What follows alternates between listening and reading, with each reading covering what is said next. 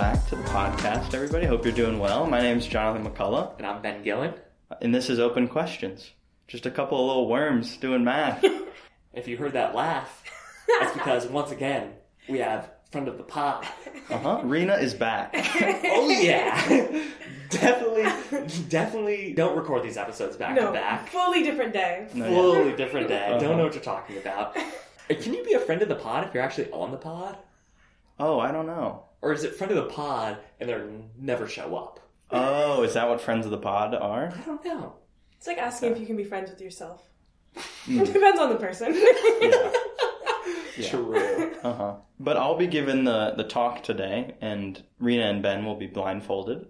And uh, what I'm going to talk about today is instanton Floer homology, which we won't really get into at all. But you want a little Um, ASMR? of the Oh, yeah, give us some ASMR. Don't forget about the blindfold noises. yeah. And this is a, a cool version of homology, which I'll tell you what that's about. That uh, has a nice little conjecture that if it's true, uh, will prove the four color theorem, which you've probably heard about, without using computers, which has never been done before. So we do get an open question in this episode of the podcast. First open question: How many episodes deep are we? I think this is four or five. This is, I think, five. I Yeah. think this is episode five, and finally we get an open And we've question. reached an open question. Wow. Yeah. The titular open question. yeah. Uh, very exciting. So I'll probably explain homology first, and then I will explain the four color theorem, and then I'll explain instanton Floer homology and uh, how that might be useful. Have you heard of homology before? I know, Rena, you took topology last. Technically, I have heard of it. Okay. Did I learn it? Is a different question. Okay. Yeah. It's it usually takes a couple of passes, Yeah. I think, to get it. And have you heard of homology? I've heard of homology. I've heard Okay. of co-homologies. Yes. I've heard of lots of adjacent things, but I have Yeah. no idea what's going on. I feel like the other reoccurring segment in our podcast, besides Proof Corner, Mm-hmm. the other reoccurring segment is Ben is a bad geometer, and Jonathan teaches him geometry.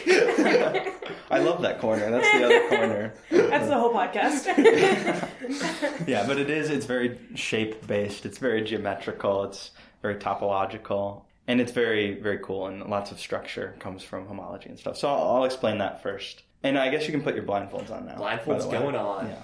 So homology, I want you to think of it as an input and an output. We input some geometric object, some shape or some space, and the output we get an algebraic object. And so all I mean by an algebraic object, it's not like equations like in high school and stuff. When we talk about algebra, we talk about like y equals mx plus b, you know, equations with variables. But in higher level math, algebra means a bunch of elements and a bunch of structure within the elements. So something that has basically no structure is just a set. So a set has a bunch of elements, but there's no interplay between the elements. And you can have uh, sets with lots of structure. So you have a bunch of elements and a bunch of structure. An example is the real numbers, right? So this is uh, a bunch of elements, all of the numbers, all of the real numbers.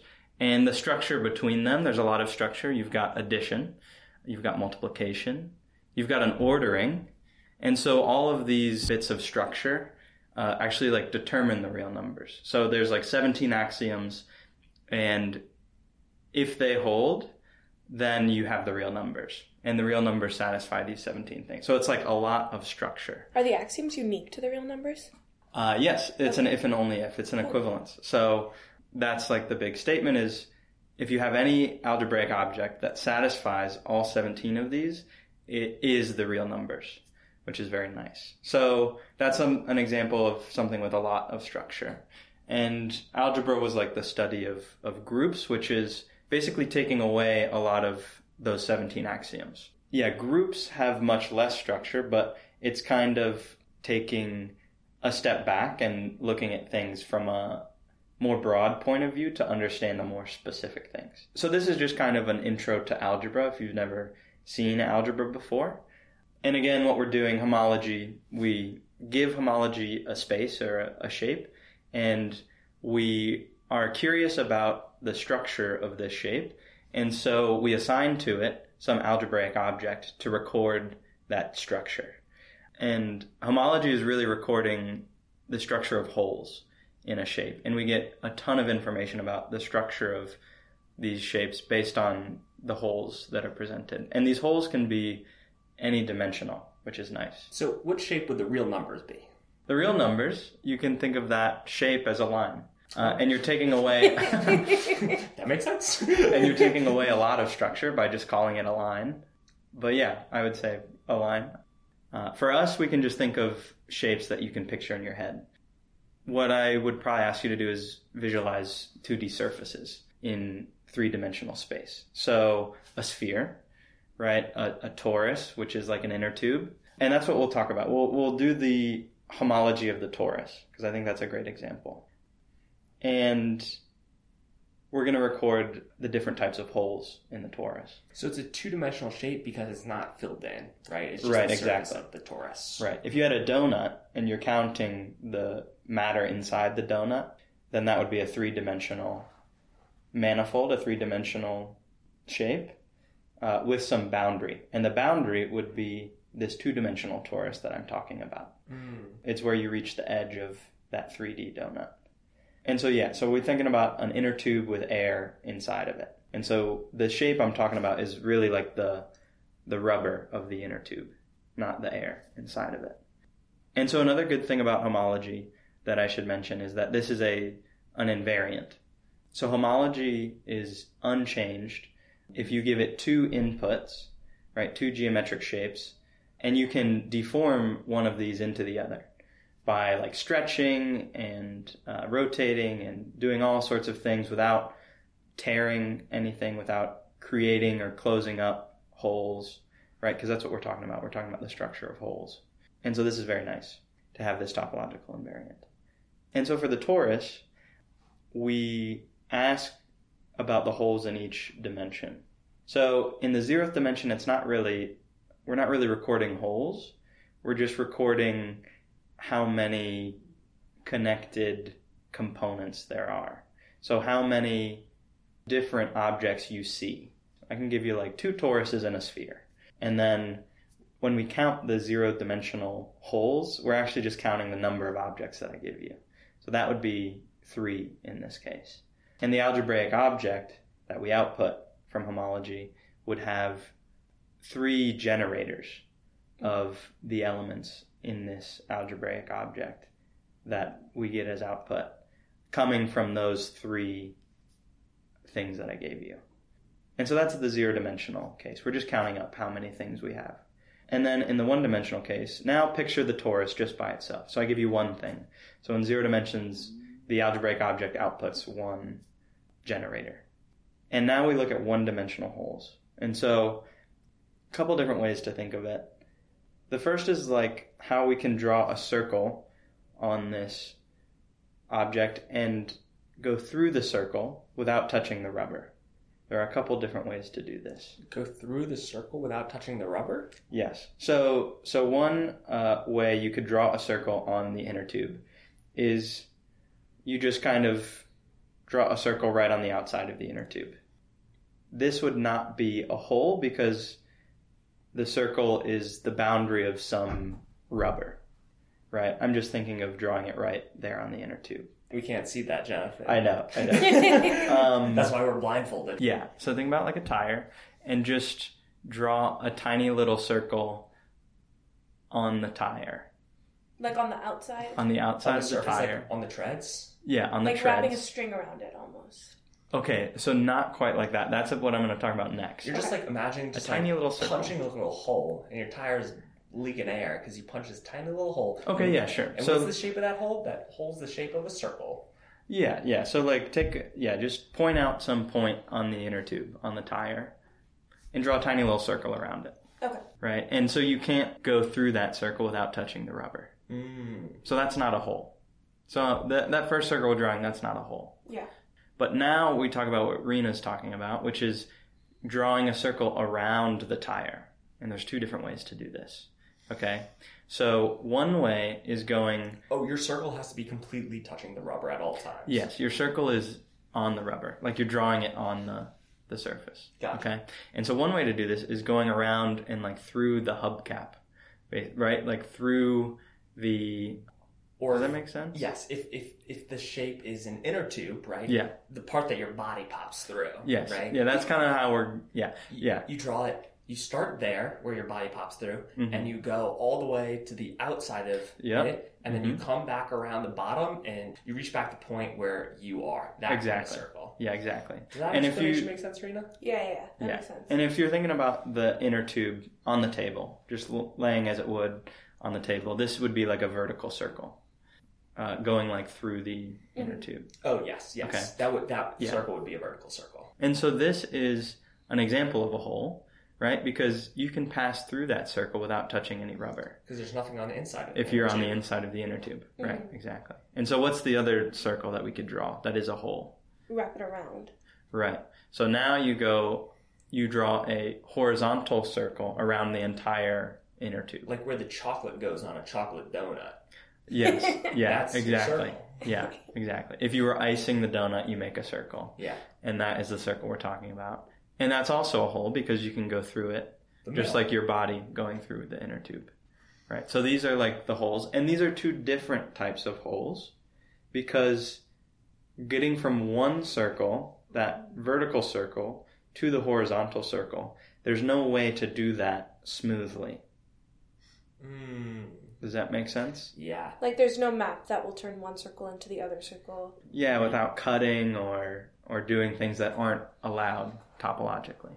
And so these are two different holes in That's the how we torus. decide that they're different holes. Yes, exactly. So then in the algebraic object that is output by homology, these are two different generators in that algebraic object.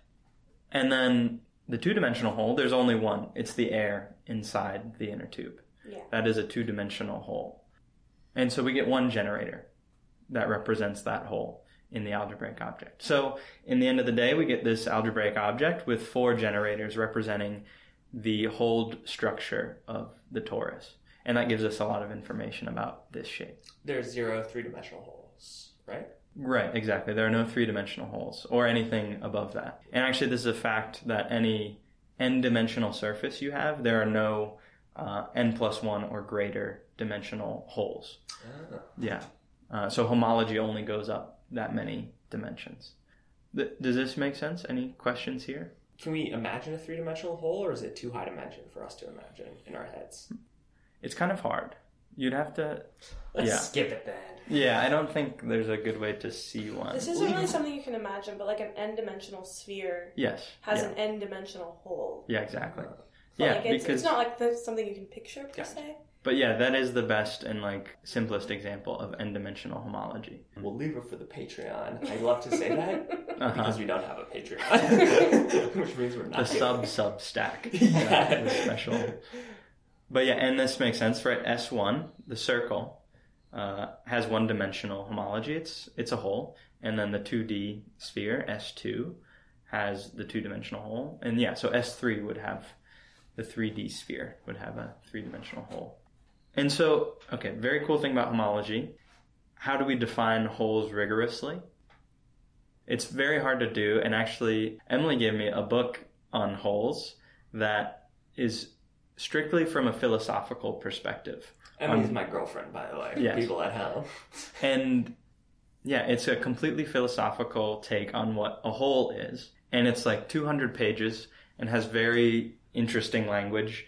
And it's a completely different take. And it's a very hard concept to get at. So defining it rigorously mathematically is quite interesting. What's the name of the book? It's called Holes. I, I don't know the author. Very look it up. creative. Yeah, and so I think we can move on to the four color theorem and talk about the statement and an equivalent statement that we're going to prove. Have you heard of the four color theorem before? Yes. A while ago, but remind us. Okay, nice. Would anyone like to state it? I imagine it like if you take a piece of paper Mm-hmm. and you divide up the piece of paper, you just like draw lines or Mhm. squiggles, however you want, Yeah, along the piece yeah. of paper and divide it up into a bunch of different parts. Mm-hmm. Yeah. You can then color the piece of paper, and if you have four colors Mm-hmm. of markers that you're coloring the piece of paper in, there will Mhm. always be a way to color in the paper with no 2 Mhm. regions that are touching having the same color. Yeah. Exactly. Yeah. Uh huh. And so this is like if you're a map maker and you want to color the countries on a map, and you don't want any countries who share a border to have the same color. How many colors do you need? And the statement is that we only need four ever. No matter how complicated the map is, no matter how hard some map maker tries to make this a hard map to color. Which seems contradictory, but I would implore you to try it yourself, and you'll realize that, like, oh wait, I think a fun one is the map of the U.S. states. Mm, Coloring mhm. that with four colors. It's kind of weird that it that you can do it, especially when you get to the East Coast and they're all really Mhm. small and next to each other. Mhm, mhm. does corners count if it's just touching on the corner? I think yes. Yeah, I think let's see. What is the corner? I think you're fi- like I think you can call those adjacent and make it harder for yourself and call those adjacent and I think it still works. Cool. Yeah. And so this was conjectured in 1852 by Francis Guthrie. And it remained an open problem until 1977. So over a hundred years, we didn't know the solution to this problem. We we solved it early on with six and five. We said early on, okay, we can do it if you give us six colors. We can do any any map. And then after that, shortly after that, we said, okay, we can do it with five. But we still couldn't figure out four for the longest time. And we didn't get the answer until computers were invented. The proof uh, given by Appel and Haken uh, was a computer assisted proof. And this was controversial at the time, and a lot of people even didn't believe it for a while uh, because it had this computer assistance. And since then, it's still not been proven without computer assistance. What was the assistance that the computer used, though? Because why can't we Mhm. just say, oh, it was computer assisted, but we can look at it, and now we can just do it ourselves? I think it's the fact that it like split up the problem into thousands of cases Oh, wow. and I think more than anyone has been able to check by hand. So no one person has checked the proof, I think. So we're just relying on the fact that the computer program itself has been checked and proven to be a correct thing. There's a lot of that now in like proving the correctness of algorithms and things like that. And so yeah, so it is like it's very solid. Like it's a solid proof and it's true, but still no human proof, I would say. And so that's kind of where we're going is there might be if the conjecture we'll bring up is true, there would be a human proof of this statement, which is really cool and really exciting. And so one thing we can do and one thing that was done early on by Tait on this problem is to translate maps to graphs. So we take each region of a map and we say that that is now a node. And if two regions on a map share a boundary, if they're adjacent, then on the graph with the nodes, we connect those two nodes, which represent the regions, with an edge. Just a line between them. Yeah, exactly. We Yeah. call it an edge in mathematics. Basically, in the US states case, you Mhm. draw a dot in the Mhm. middle of where each state is located. And then, if two states are touching, you draw a line between those dots. Yeah, exactly. So like the California and Oregon dots would have a line. Yes, yes. And the Louisiana and Texas dots would have a line. Yeah. And South and North Carolina dots. oh, that. Uh-huh. Some of us are from better states than others. We won't say who. I'm pulling out my collar right now. No, no one can see it but Jonathan. Um, yeah, so we have for each of these maps of countries, we have a graph with nodes and edges. And so our coloring problem then becomes how can we color the nodes of this graph? Uh, and what Tait did in the 1800s, he did most of his stuff in the late 1800s, is he made an equivalent statement. And I'll explain the statement, and I don't think we'll be able to prove what Tait proved today, but we'll kind of black box it, I guess. So Tait said that this four color statement, right, that we can four color the nodes of any planar graph. So that just means a graph in the plane. I'm just saying that because we draw maps on the plane. So this statement that we want to prove is equivalent to, I'm going to say the name of it, and then I'll explain it. So don't be afraid of the name. But any trivalent, bridgeless, planar graph is three edge colorable. Oh, yeah, yeah, yeah. Yeah, yeah. Okay. yeah, So not just- a trivalent, bridgeless, planar Yeah. graph. Yeah, oh, Yeah. I, I eat it for breakfast.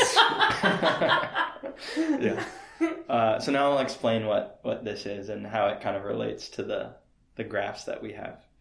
So a trivalent graph, okay, we've got nodes and edges still. A trivalent graph is just a graph where each node has three edges coming from it. That's all that is. Hmm. It's pretty easy. And a planar graph, we already said what that was. It's just in the plane and none of the edges cross each other. So a planar graph is can be drawn flat, right? Yes, a planar graph can be drawn flat without any crossings. Now, bridgeless is interesting. Okay, bridgeless is kind of picture two graphs in your head one on the left side of your brain and one on the right side of your. yep. Yeah, just like in front of you. Yeah, got him. Okay, No, they're in my brain. they're inside your brain. All you do is look at a node on the left and you look at a node on the right, and you connect those two with an edge. You've just created a bridge uh, between two graphs. And so we, we want to talk about bridgeless graphs. And something is three edge colorable if we can color all the edges of the graph with three colors such that no two adjacent edges are the same color. Mm. So it's very similar. As in they share a vertex. Exactly. They Share a yeah. node. hmm Yes. So if we have this bridgeless, three edge colorable, planar, what was the last one? Trivalent. Trivalent. If we have this Yes. graph, this guy proved that this is the same as a map, basically, that we're trying to color Exactly. with four colors. Yeah, exactly. Yes. In a way that you can kind of see what's going on here is um, you can triangulate every map. And coloring this triangulation is equivalent to coloring the original map. And when you get a triangulation, that's where our trivalent graph comes from. Now, when you make your graph, everything's going to have three edges coming out of the node. And there's some things like you have to take the dual of a graph, which is kind of different, and do this triangulation. But the I don't important thing, I don't even know Yeah. what a triangulation is, but Yeah. I believe you. I can see Yeah. there might be some similarities, and I'm like, sure, if I Yeah. squint, and there's some Yeah. technicalities going on, but they can be the same thing. I buy it. So mm-hmm. Tait's thing is about coloring the edges, not the nodes, right? right? Yeah, we're Okay. changing things, and we're coloring the edges, and three colors instead of four, and this other stuff. Yeah. Because I can see how the faces would become nodes. Yes. And like if you were coloring the nodes, it would be kind of obvious to me how those two things are equivalent. Yeah. It's a lot less obvious that coloring the edges is equivalent Right. to coloring the faces. Coloring the edges Yeah. in three colors is the same as coloring the faces in four. Yeah. Yeah, and that that actually takes a little bit of proof for Okay. sure. There's a lot that I'm not saying, and it would take. It, you would need some visuals. I think it's very hard to prove this blindfolded. we'll go on faith. Yeah, so just trust me. Proof by too big for the corner. Yeah, yeah. Uh-huh. Yeah. And so this is what we want to prove now. And now we can get to Floer instanton homology and how this might help. So I think it would be too hard to really get into what either Floer means or what instanton means. So we got homology though. We got homology. we got that. We got the fact that we're inputting a geometric thing and we're outputting an algebraic thing. And so that's all I'm going to require of you for this. But well, I guess all you should know is there was an episode earlier about symplectic geometry, and this Floer homology is a part of that field of study if you're interested in looking into it more. So, this uh, paper came out by Peter Kronheimer and Tomasz Mrowka in 2015, and it studies like a very specific type of homology on these trivalent graphs. Okay, so the input that this homology takes is trivalent graphs, which is what Tait talked about. And um, these trivalent graphs that uh, Kronheimer and Mrowka were looking at were actually embedded in 3D space. So they don't have to be planar anymore. It's a bit more general setting. And so for each object, this homology outputs some algebraic object. And it can be zero or it can be non zero. These algebraic objects can be nothing, actually. And so this is their result that they proved in the paper in 2015. This algebraic object, let's call it J. Let's call the graph G, and let's call this algebraic object that they output J. So J is non zero if and only if G is bridgeless. Okay? So, and this is going to be important mm-hmm. for, because we're talking about bridgeless trivalent graphs. Okay? And so again, if G has a bridge, then J is zero. That's the opposite of that. And their conjecture is that this algebraic object J, it has a dimension. Okay, so there, there's some number associated to it. And you can think of a dimension like the plane is two dimensional. Same thing. Our algebraic object J has a dimension. And their conjecture is that the dimension of this output is equal to the number of ways that you can three color the edges of this trivalent graph G. Okay? So for any trivalent graph, if you can three color it, you can do it in maybe more than one way. There's a number of different ways you can do it. The simplest example is just the circle, just one edge and one node. Sure. There's three different ways to color it red, blue, or green. We have three colors. And so it has three Tait colorings. Okay. And so something with uh, that is not three colorable will have zero Tait colorings. And so the dimension of J, the dimension of the algebraic object, is equal to these number of Tait colorings. So if the dimension of J is zero, if that algebraic object is zero, then there are no Tait colorings. And so mm-hmm. why do these two statements? We've got one statement that they proved and one conjecture, and these two things prove the four color theorem. Okay, so let's see why that's true. So we have a trivalent bridgeless graph in the plane, say, and we want to prove that that thing is three colorable. So we want to prove that it has at least one Tait coloring. So the conjecture is that the number of Tait colorings is equal to the dimension of this algebraic object J. Okay? And by the result they gave, since this graph is bridgeless, that J is non-zero. So it has non-zero dimension. So that means the number of Tait colorings is positive. It's greater than zero. And so it has a Tait coloring. So it has a three, it is three colorable. And so we've proved that statement that we wanted to prove, which is that any of these graphs that we like, trivalent, bridgeless, planar graphs, is three colorable. Wow. And that's the four color theorem. So the conjecture is the dimension? Like, is the dimension equal to the number of colorings? Exactly. Yeah. Okay. Uh-huh. And they've seen this in a lot of examples.